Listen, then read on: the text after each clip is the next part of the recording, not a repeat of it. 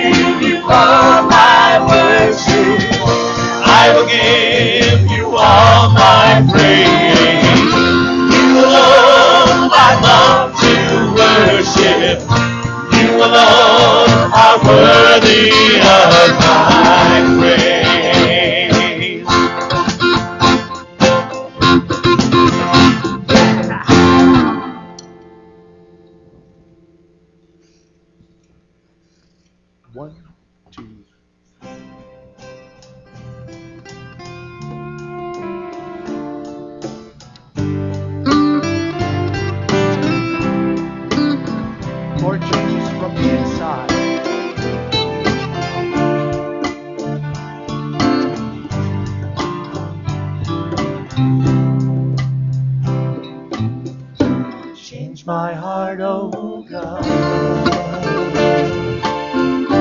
Make it.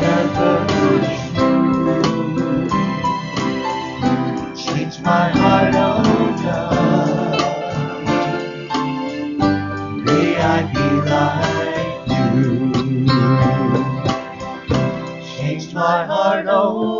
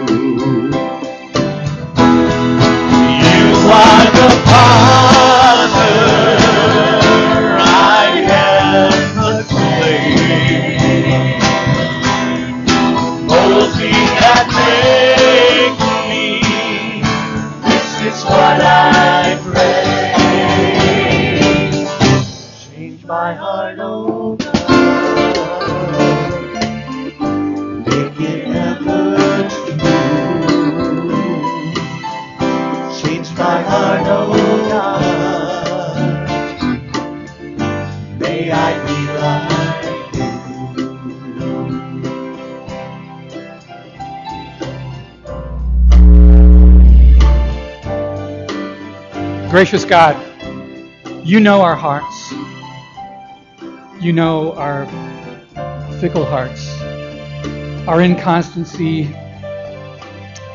We say that we want to give over our lives to you and let you control it, and then we take that control back. We say that we want to love you, and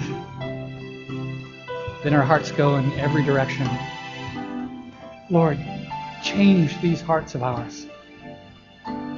Send your Holy Spirit that we might, out of wonder and thanksgiving, out of gratitude, celebrate your great goodness this morning.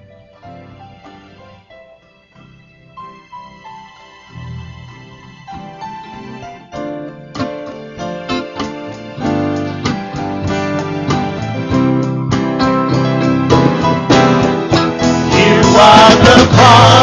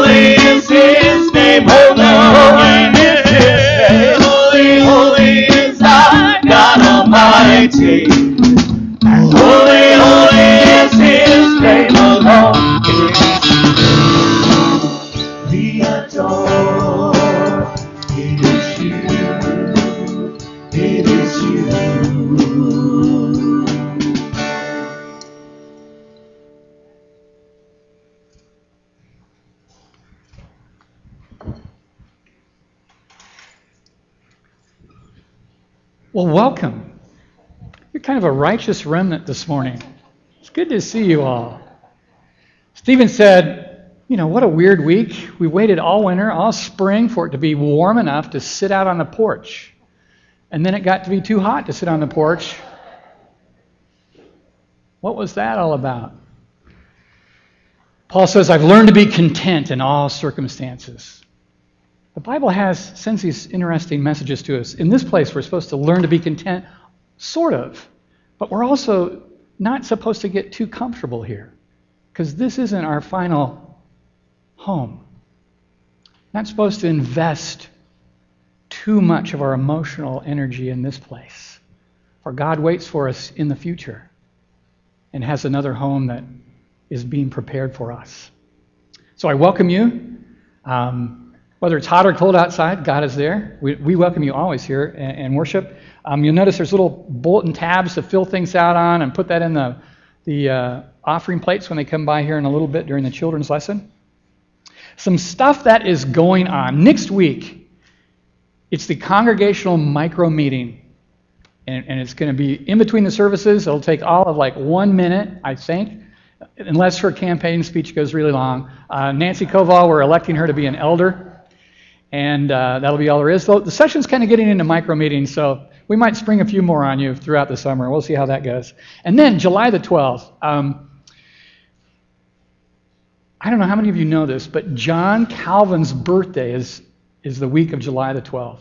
He'll be 500 years old. 500 years old. And I don't think he looks a day over 50 myself. But, but so churches all over, Reformed churches, Presbyterians, other folks all over the world will be celebrating John Calvin's birthday. But I think we are going to be the only church where John Calvin is actually going to be here. He's promised to show up. I hope he's not wearing that. It's going to be hot. But but uh, he's going to be here on July the 12th because he needs, because I can't do this. He's going to explain for us the, his doctrine of election and predestination. So he'll be here to do that. Um, John Calvin, July the 12th, We'll also be ordaining and installing some new officers that day. There's a baptism, a lot of good things are happening. Then uh, the next week is the church picnic and corn boil, all in one thing. The uh, uh, Fellowship Commission is really trying to figure out how to boil corn at a distance, and you know they're much weeping and gnashing of teeth, but they're working it out. It's exciting. Who knows what'll happen? But there will be corn for sure and picnics. Sign up for that today. That's on one of your tab thingies. And then um, the next week um, is the Run for Hunger. That'll be taking out takes place right here on our property. At least it takes off from here. We need lots of volunteers to make that happen. We already have a bunch of great sponsors. You can help out by being a volunteer, there's a place to sign up for that as well. Or you can run the race too. That'd be great. Or you can volunteer, run the race, and then volunteer some more. Yeah, just ask any of the running people. They'll tell you how to do that. And uh, so that's the 19th. And then one other thing that's going on with that, and that's unique for this Wednesday. A lot of people come up to me. Maybe they do this to you too, and they go like, "I wanna, I wanna be able to help out uh, with hunger issues. I want to be able to help feed the world, but I, I want to know how I can do that and drink beer at the same time. and until this week, you've not really had a good opportunity or way to do that. Paul, can you turn that down a little? Thanks. The, uh, this week, Wednesday at Flight 112, downtown Elmhurst, they're a sponsor of the race, and throughout all the cool cars under the stars, Wednesdays throughout all of uh, now till the way into August, but especially this week, if you go from 7 to 10 p.m. and you bring food to Flight 112 or you bring money for the food pantry for the hunger run, beer's half price. So there you go. Um, drink beer and feed the hungry. Only in America. There you go. Okay, and then one more thing Vacation Bible School, August 3rd to 6th. You can sign up to be a volunteer for that. There's CDs out here to learn the songs, and Jane Swearing is standing there in the doorway, has a table out there, and if you'd like to help out with snacks for VBS, just take one of her little 3 by 5 sign up on the deal. You can bring strawberries or tomatoes and stuff, and you know, I don't know how that works itself into the plagues which are happening. Do we throw tomatoes at each other? Is that they're like they're boils? Something like that? Okay. Anyway, there's food out there. Do that. Lots of sign-ups. Children of the congregation, would you come forward for your morning lesson with Mrs. Yu?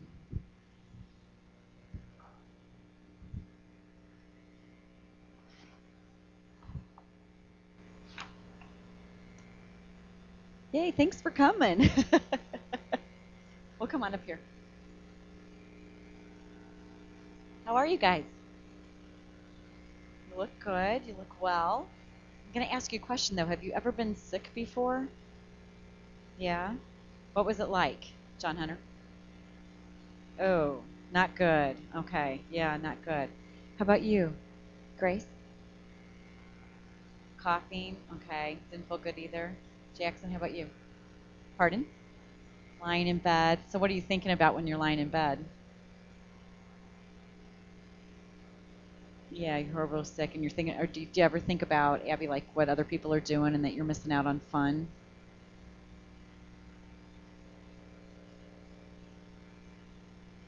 Oh, she.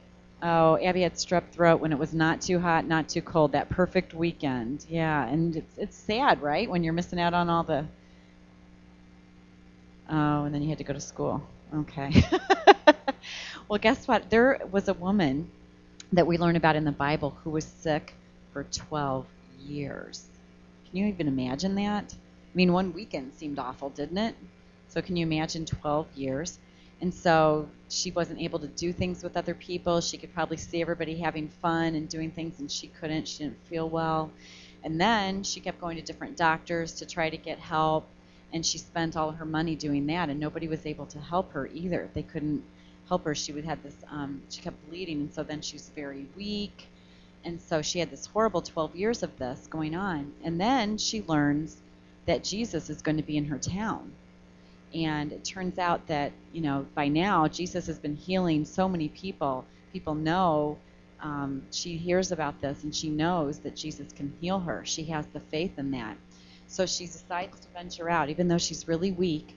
She works her way into the middle of town, and there's this big crowd around Jesus. She can hardly even see he's coming, but she sees this big mass of people coming along. So she decides, um, you know, she's in clothes that are kind of older, you know, because she doesn't have a lot of money anymore. She sees that these crowd of people are here, and she decides to work her way, and she sees him coming along, and she thinks if all along as she got there, she's like, if I can even just touch his cloak, if I can just touch the end of his um, clothing, I will be healed. I know it. I know he's so powerful. I know he's so awesome that that's all it would need to happen. And so she does. She kind of goes in and she touches the end of his clothing. And you know what? Instantly, she's healed. Immediately. She no longer has the bleeding. She no longer has the weakness. She feels perfectly fine. She knows she's well. And in that same instance, Jesus feels this power being pulled from him. Now, he didn't see her touching him, but he then says, Who touched me? What do you think she's thinking? What would she be feeling? Pardon? She's thinking God. Okay. Yes, she is. She's thinking he's God. But she's a little afraid, I think, because she's like, oh, why is he asking this question of me? So the, he asked that, and the disciples look at him and go, well, Jesus, there's all these people here. I'm sure a lot of people touched you. What do you mean, who touched you? And he says it again, and this woman realizes that she needs to come forward. So she comes forward and she goes down on her knees at Jesus' feet and she says, It was I. And she tells him her story. And Jesus says for her to get up and that she is fully healed because her faith has healed her. Now, Jesus knew um, of her situation. He wanted to make sure everybody knew that she had been healed so that she could be once again among everybody, right? She could do the things that she wasn't able to do. But it was her faith that had healed her. So even Jesus, without even touching her with his hands or praying over her, she was instantly healed because she had that faith and she knew that he is the Son of God and that he could heal her. So I have for each of you to take with you a cloth to remind us of her touching Jesus' clo- cloak and that her faith, when she touched it, is what healed her. So when you go home and you pray, I want you to keep in mind that you are praying because you have faith in God. You have faith that Jesus can heal you as well. And keep that in mind too, and that you can share this good news with others too. Okay? Let's pray. Dear God, we thank you so much for loving us so much, that you are always there for us. And we just pray for great faith that we can always believe in you and always know that you are the God of the universe, that you are here for us, that you heal, and that we can share this good news with others as well. Be with us in this beautiful day, that we can go out and enjoy this great weather, but help us to be mindful of those who are sick this day, and that we can pray for them, for we know that you heal and hear all of our prayers. And all God's people say, Amen. Thanks, guys. It was nice seeing you.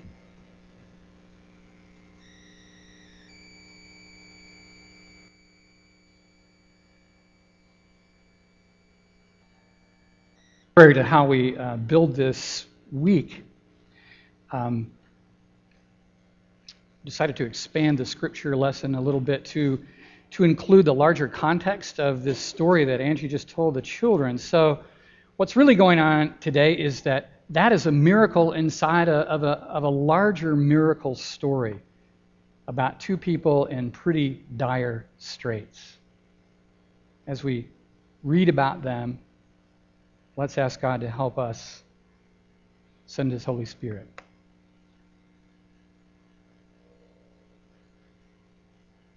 Lord, you are the light of the world, and we ask that you enlighten our minds to receive your word, your living word. Help us to hear deep within ourselves as you speak to us about who we are and about who you are. Amen. So in Mark 5 21 to 43, it says that when Jesus had crossed again in the boat to the other side of the, of the sea, a great crowd gathered around him, and, and he was by the sea. Then one of the leaders of the synagogue, named Jairus, came, and when he saw him, fell at his feet and begged him repeatedly, My little daughter is at the point of death. Come, lay your hands on her so that she may be made well and live. So Jesus went with him. A large crowd followed him and pressed in on him. Now, there was a woman who had been suffering from hemorrhages for 12 years. She'd endured much under many physicians and spent all that she had, and she was no better, but rather grew worse.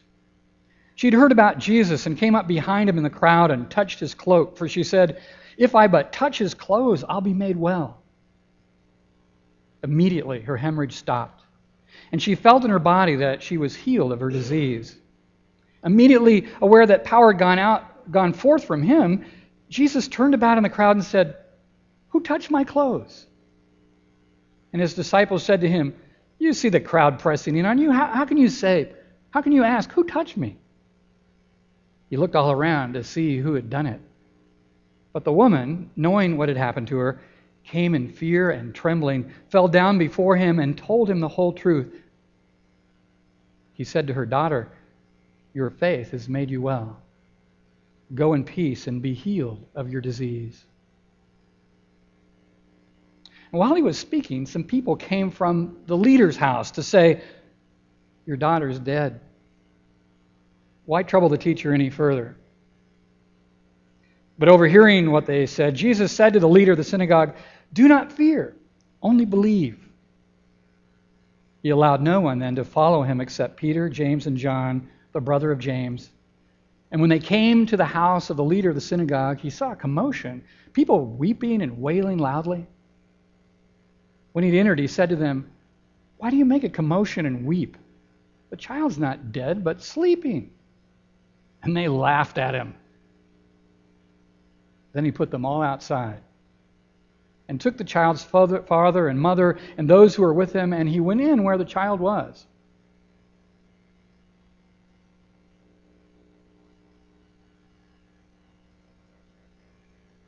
He took her by the hand, and he said to her in Aramaic, Talitha cum, which means, little girl, get up.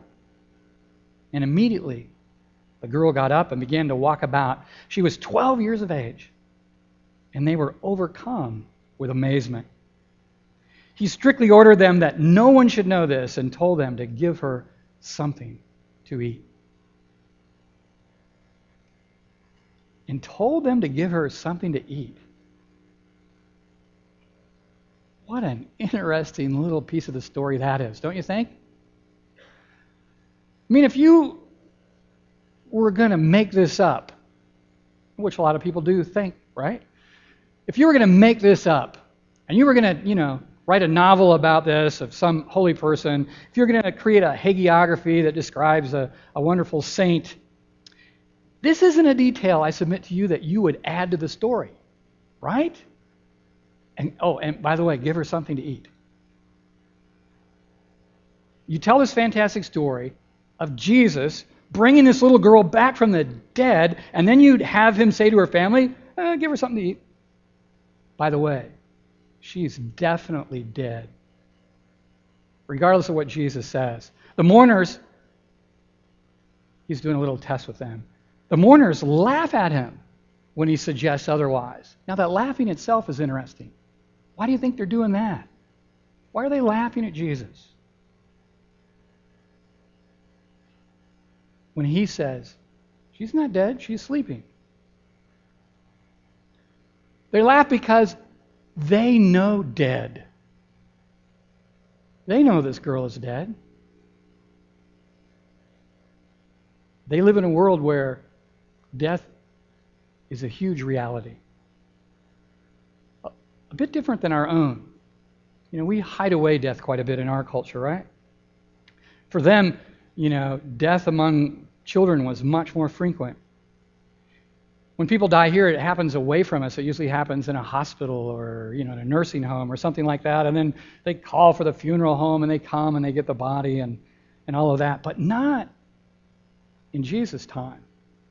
Death was a reality and it came often and everybody from early in life knew what death looked like because there were no funeral homes, there were no hospitals.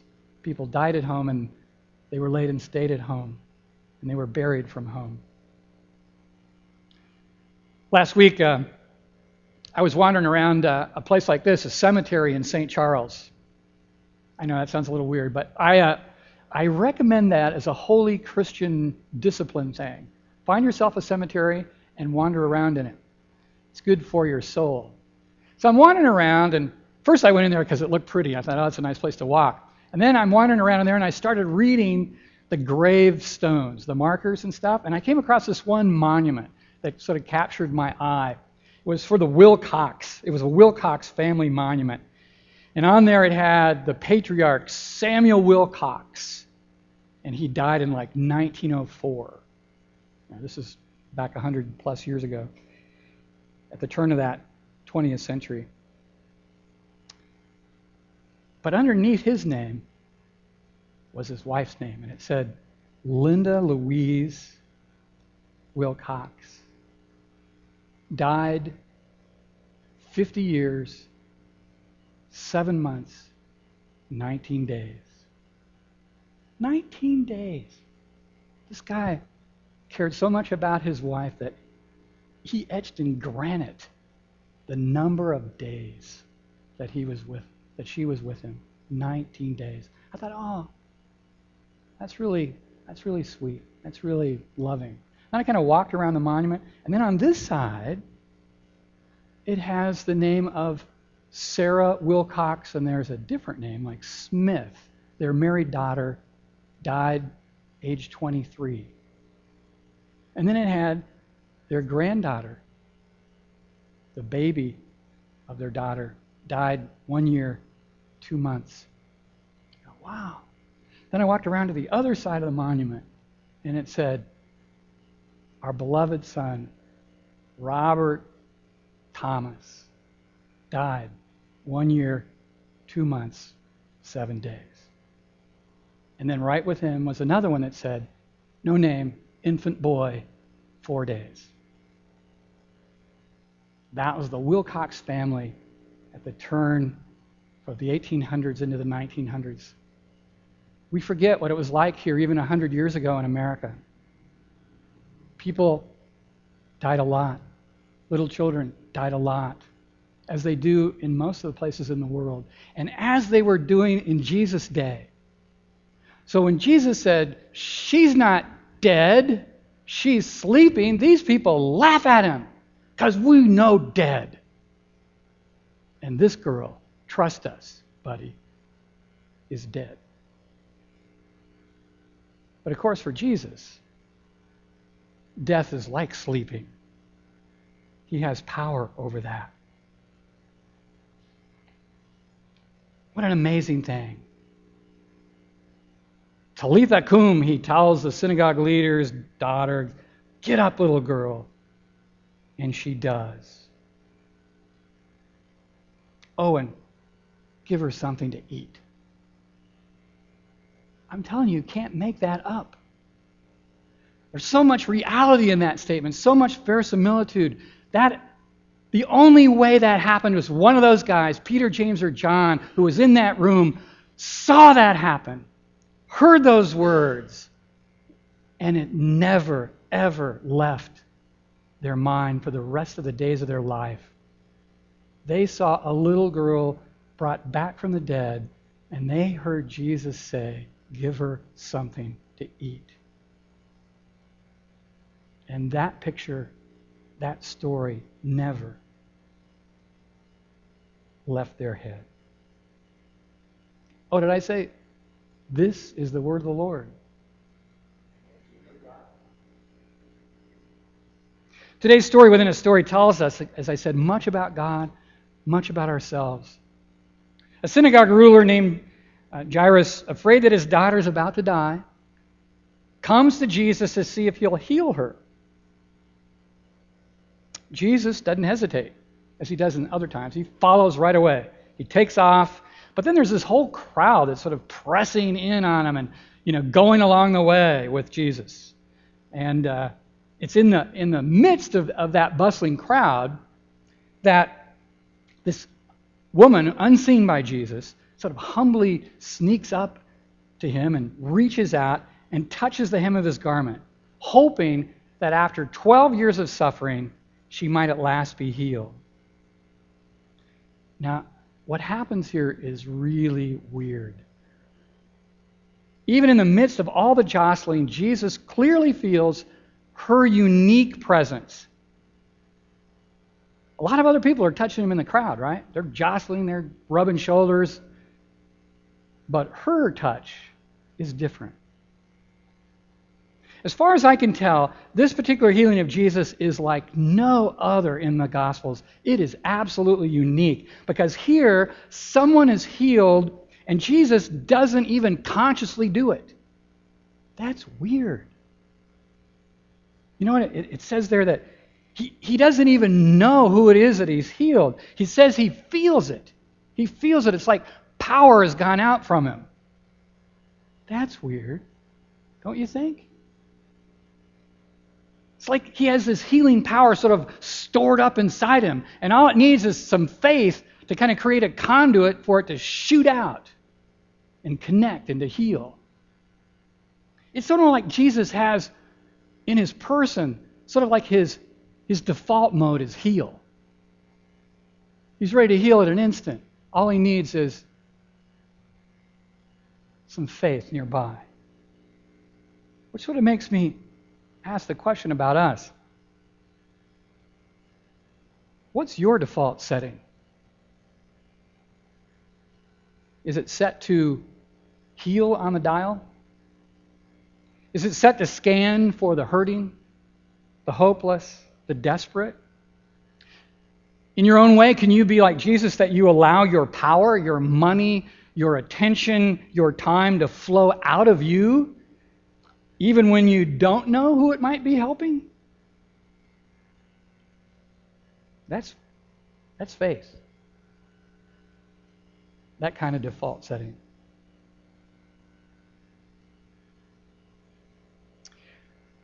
My wife, uh, Paulette, is into um, puzzles. She's really into Sudoku. I say that right? Yeah. But now she's branched out. She's like into like all kinds of puzzles, particularly word puzzles. And you know, it's summer, so I thought, perfect time for a puzzle, right? So we'll we'll do this puzzle together. This is called Way Words, and it works like this. Here's what you got to do. There's a little seven-word thought that's in the middle of this, and it starts with the word where. So you can go out, you can go up or down from where, or left to right, or you can go diagonally to create this seven word thought. Where should we go next? Where what? Where are? Where are? Where are what? Where our packing seems everybody kindness conclude? Where what? Where guests are, where guests what? Oh, where guests welcome? Where guests welcome what? Let me try it. This one you don't see coming. Here we go. Where welcome. Ah, now what? This was a little stumper of a. Where welcome is lacking. Good, good, good. Guests are packing. You guys are awesome. It's that first, that's for second word or so that's tough in there, isn't it? Yeah, that's our little message for the day. Where welcome is lacking, guests are packing. That's kind of nice, isn't it? A visitor came here to Yorkfield a couple of weeks back. They'd called here the night before and caught me on the phone, and they came up to me after worship as they were leaving to tell me, "Oh, uh, we're the ones that called you last night." And I said, "Well, uh, how was worship? What do you think of the place?" And they said, "Fine," but nobody said hi to me. Nobody greeted me. I said, Yorkfield? Now, I'm not saying that it was true of this particular visitor, but there are a lot of extremely desperate people in the world, in this world that we live in. Their lives are a mess.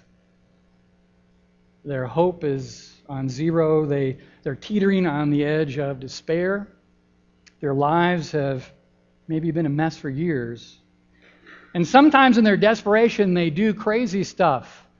They go out into a crowd to try and touch somebody's hem of a garment to be healed, or they do something really crazy and come to church, hoping that maybe in that place, just maybe, they might be greeted by someone who might genuinely care about them, who might be able to share the power of God's grace through a smile or a simple handshake. I know, I know. It's Sunday. You haven't had a chance to see your friends all week. And when you spot their face in the lobby, uh, before worship, after worship, all you can do is, oh, I need to talk to them. And all your attention goes there. But if our friends are the only ones that we have eyes for, who's watching for the desperate, for the lonely, and for the lost? Which makes us ask the question are you just one of the crowd crowding him? this crowd that will eventually crowd him to the cross? Or are you desperate to be touching him? He knows the difference. He can clearly feel the difference. Are you just one of the crowd trying to, to catch sight of the phenom, to get a glimpse of Jesus and his celebrity? Or are you desperate too? We know this woman with the 12 year long hemorrhage is desperate. I mean, she's so desperate. She's out in a crowd. She, she's in the street. she has this crazy plan that she's going to sneak up on Jesus and touch his garment. That'd be a weird plan in 2009. It was a weird plan in the year 31. It was embarrassing, and she did it. She was desperate. And Jairus, the synagogue leader, he's desperate. He's desperate about the health of his daughter. How desperate is he? We can tell he's desperate because he's a synagogue leader. Synagogue leaders don't go to Jesus and ask for favors. The synagogue leaders are the ones who are trying to kill Jesus. They're the ones that are out to get him. They're the ones in the end that help put him on the cross. But this guy is desperate. What about you? How desperate are you? Are you crowding him? Or are you touching him? The Bible says that all of us are in a desperate situation. Some of us just don't know it yet. See, the whole point of having a Savior is that you got to be saved from something. And if you don't have a desperate understanding of what you're being saved from, or of how desperate that situation is, you don't know. If you haven't experienced the power of God in your life yet to heal, to make whole, to bring life, it might just be because you haven't figured out yet how desperate your situation is. Maybe it is time that we ask ourselves Am I crowding him? Or am I desperate to be touching him?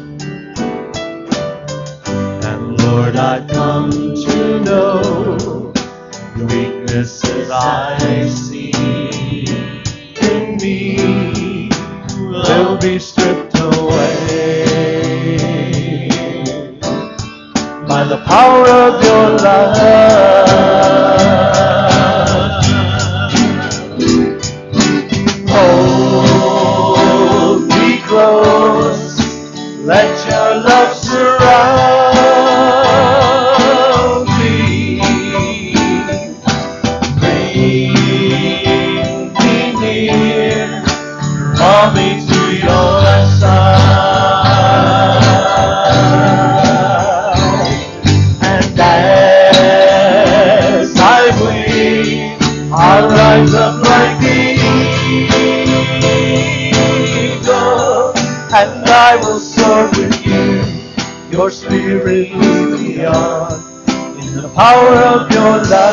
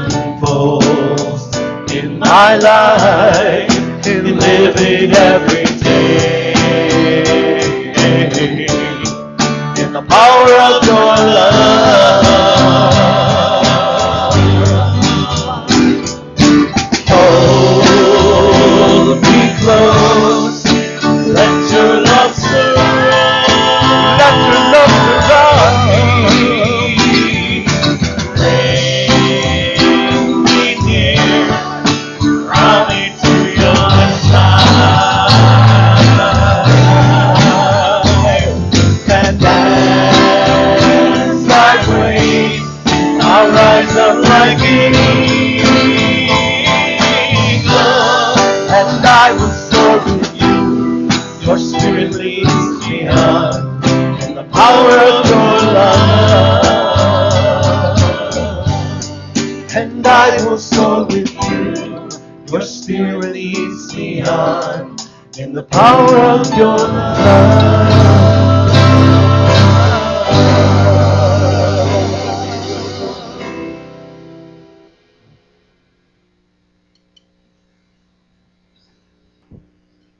Let me share these um,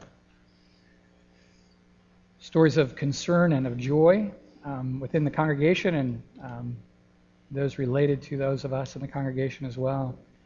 Um, Joy's uh, Mark Carlson reports that his uh, mother recovered from her knee surgery and has gone home um, back to Florida. She wants to thank all of her friends here at YPC uh, for their support.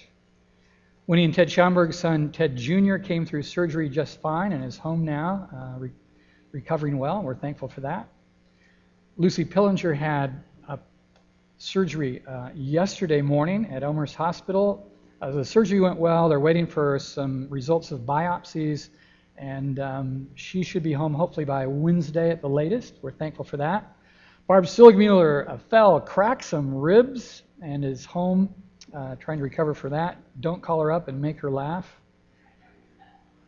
Um, Nancy Wilson's friend, Kathy Zeiss, uh, who many of you know if you work at PADS. She is the uh, PADS coordinator, director at the Grace Lutheran Church, where we work on the third Friday night, Saturday morning of the of the winter of the month, uh, every all winter long.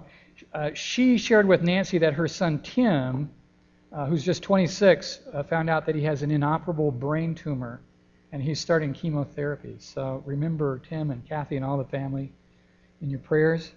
And uh, Nancy Wilson's niece, Erin Wilson, is having surgery on Tuesday for an ovarian cyst. And then we just learned that um, uh, Cindy Allen, um, her sister-in-law Sandy, died this week. Uh, and uh, so we ask that you pray for all of Sandy's family, the Allens and others, uh, in their time of grieving. Um, other prayers for uh, B. Marquet's friend Ernie with bone cancer. Uh, we're thankful that Kim uh, is recovering from her bunion surgery. It's turned out to be a pretty big deal. Um, it's going to be a few more weeks yet. We ask for prayers for that. Um, continuing prayers for uh, John Brown, uh, who has all kinds of health issues, and uh, Solveig Pedersen uh, for Carol Spittler undergoing um, chemotherapy, for Gordon Crombie facing possible surgery. Lots of folks. What joys or concerns would you like to add to the this list? Dan.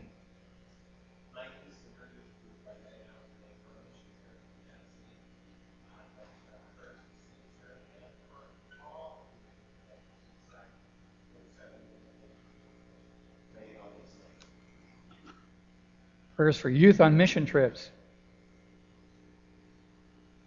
We had a, a group from Osawatomie, Kansas, Presbyterian Church here on Friday night, sleeping in the building, as our kids sleep in other places wherever they go. So it's that time of the year, traveling youths in churches. Yes, Barb.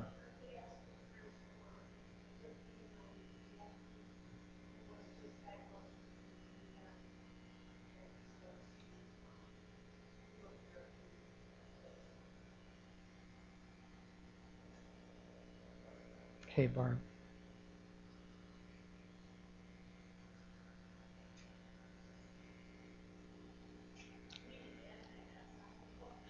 It's, it's just that pew.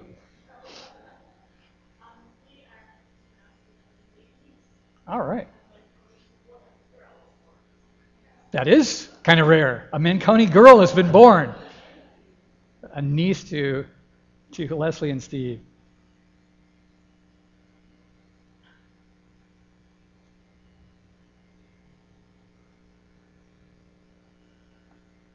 Others? Yes.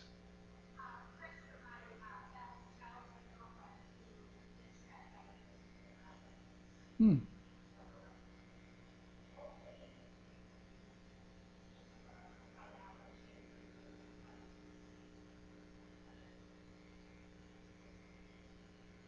What's her name? Danny? Sandy, I'm sorry. Old ears. There go. Any others? Let's pray.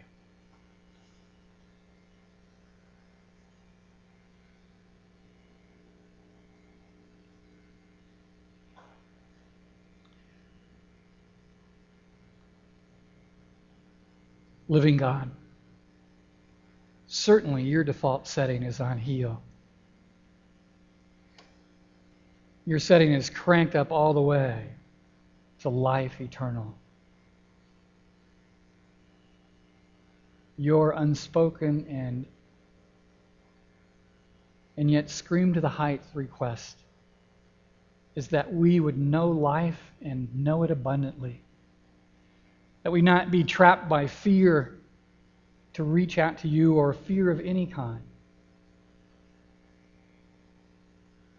That hungering and thirsting for righteousness, in desperation, we might come to you. To have our hearts changed and our lives changed, to be made whole and complete.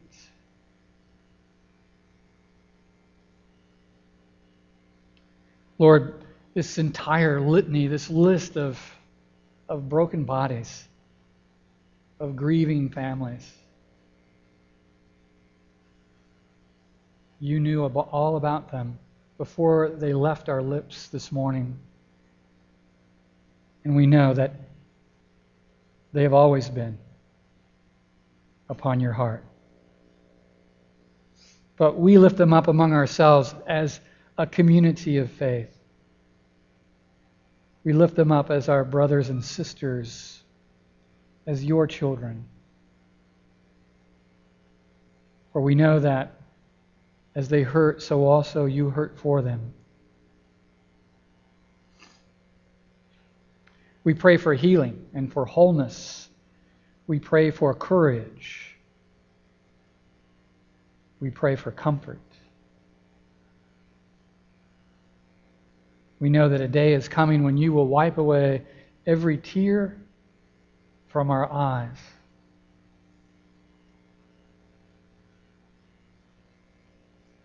You are a God who keeps your promises. Help us to reach out in our own lives, to not pretend that we have it all together, for you know otherwise. But to reach out, to touch you and to be touched by you, to be healed of our brokenness, of our heartache, of our fickleness.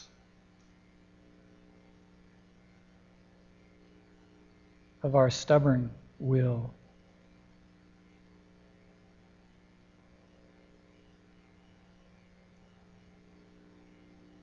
Gracious God, in a world that is itself hurting and broken in so many places, help us not to despair or equally to turn a blind eye but to be about the work that you've given each of us to do, each in our own unique way, when we leave this sanctuary. To be making families whole, to be ushering in the kingdom in our communities, to be bringing light and salt and hope at work and throughout the world wherever you call us. That's our job a job that we are very conscious of that we cannot do on our own. So we ask you to, you to send your Holy Spirit to guide us, to help us make good choices. And then to give us strength to persevere. This we pray, Lord of the universe and intimate keeper of our hearts, as we pray the prayer that your Son taught us, saying, Our Father who art in heaven, hallowed be thy name. Thy kingdom come, thy will be done, on earth as it is in heaven. Give us this day our daily bread, and forgive us our debts, as we forgive our debtors. And lead us not into temptation, but deliver us from evil. For thine is the kingdom, and the power, and the glory forever. Amen.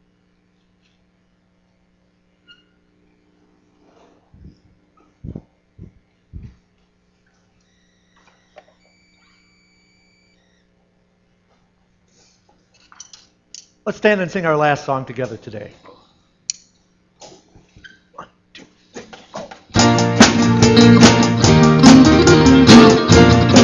Mighty is our God.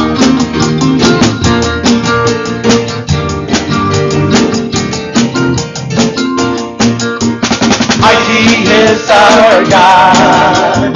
Mighty is our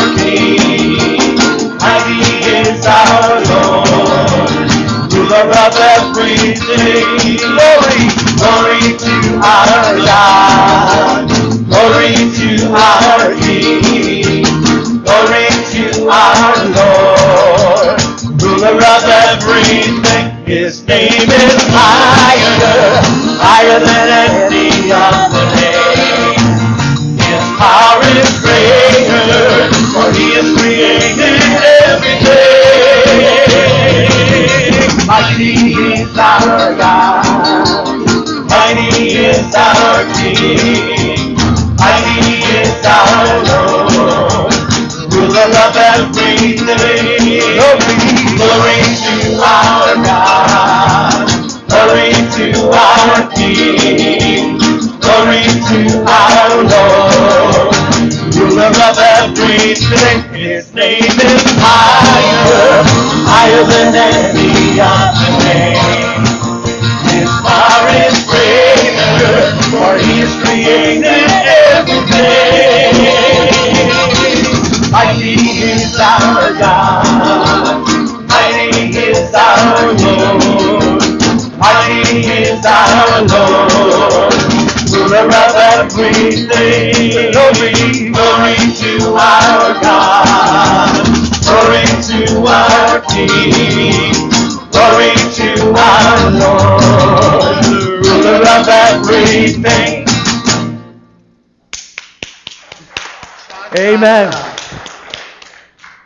What was that phrase again? Where welcome is lacking, guests are packing. Where welcome is lacking, guests are packing. We are most thankful that that does not hold true for our gracious God. Because when Jesus showed up on earth, how was he welcomed? We beat him and mocked him and laughed at him and spit upon him and hung him on a cross. He had every reason to pack and never return.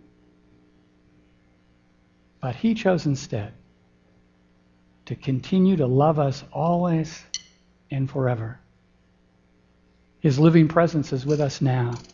He goes with us from this place.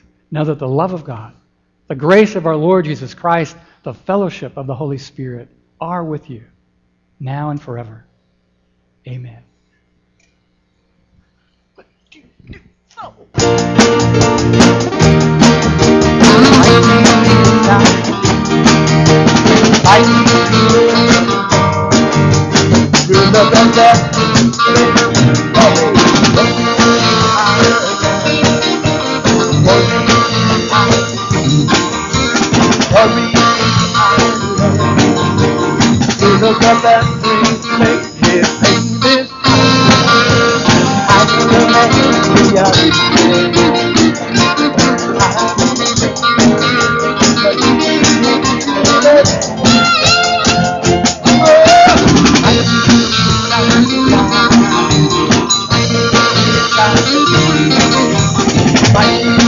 Glory, ruler